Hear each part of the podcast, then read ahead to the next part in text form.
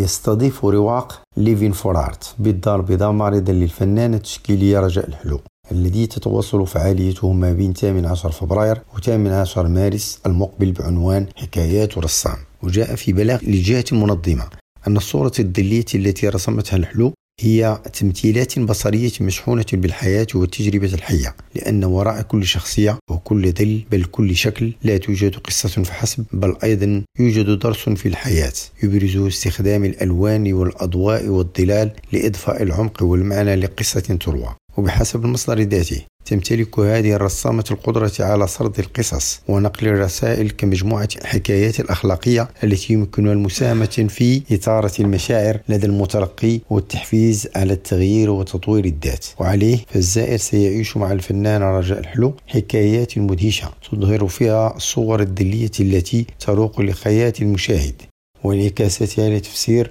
الرسالة المنقولة بشكل ضمني أو صريح. رشيد عمري ريم راديو الدار البيضاء.